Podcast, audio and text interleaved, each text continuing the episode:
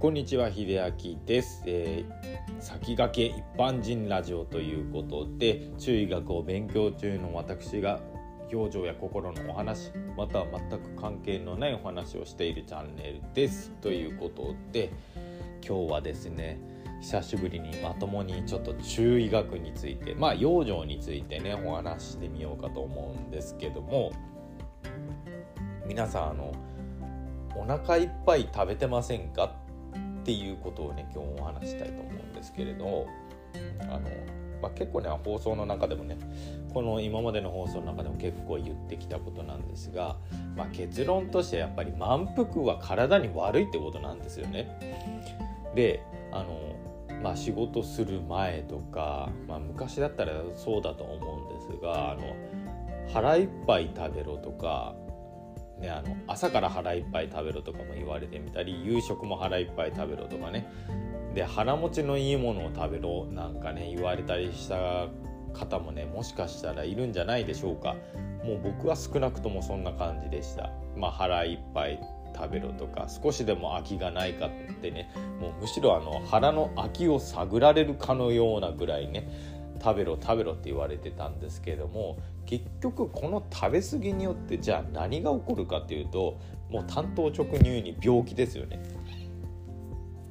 で特に人間はねあの満腹に食べなきゃいけないみたいな精神がね強いんですよね。まあ、特にまあ他の外国はどれぐらいその満腹に対してね感覚を持ってるか分かんないですけれども日本人に関してはもともとそんなにね胃腸が強い人種じゃないんですよ。であの胃腸が強くないのにもかかわらず腹いっぱい食べてしまうとどうなるかっていうといつまでもねお腹が重たいまんまでね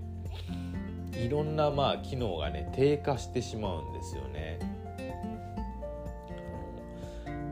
そもそもね腹いっぱい食べるとか腹持ちがいいものとかねどちらにしてもねやっぱりお腹の機能っていうのがね著しくまあ悪くなってしまうんですよね。だから例えばその夕食に揚げ物たくさん食べてしまうとかあとはそうですねまあご飯とかでもそうですしお餅とかでもそうですよね。あのとりあえず量をたくさん食べてしまうまあ、このたくさん食べてしまうっていう状態もねまあ言ってしまえば中医学的に言うとまあ病的なものがあるんですよねあの胃が熱を持ってしまった状態とかね。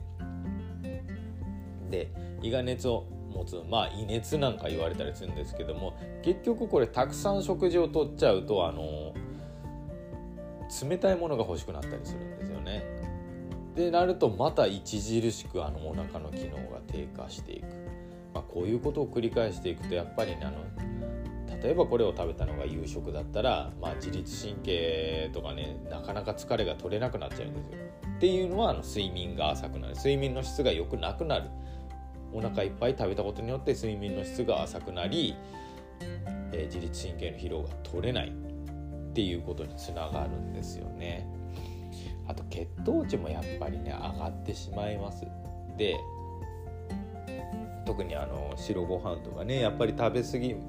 なものがねまあ、ご飯が悪いわけではなくて、まあ、ご飯にもちゃんとねあの胃を何胃の力を補ってくれるっていう力があるんですよ。補給とかね。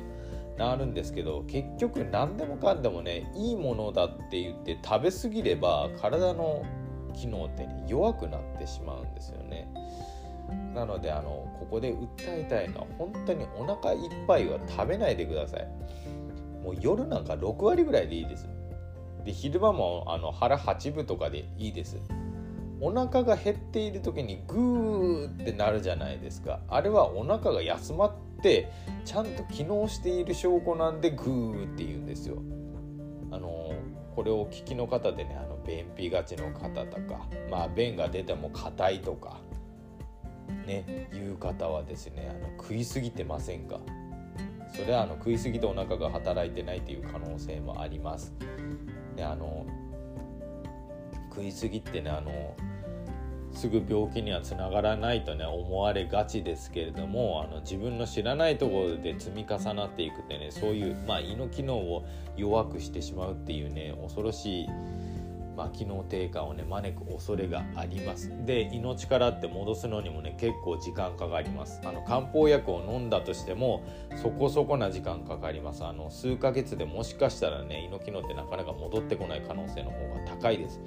なのであの漢方薬がねその高くて買えないとか本当は飲んでいただきたいんですけれどもそれが難しいのであればもう日々の養生からやっていくちゃんと日々の食生活をね気をつけていくってことを、まず行っていただくといいんじゃないかなと思いますということで今日は短めにはなりますが、えー、腹いっぱい食べるなっていうそんな放送でございました。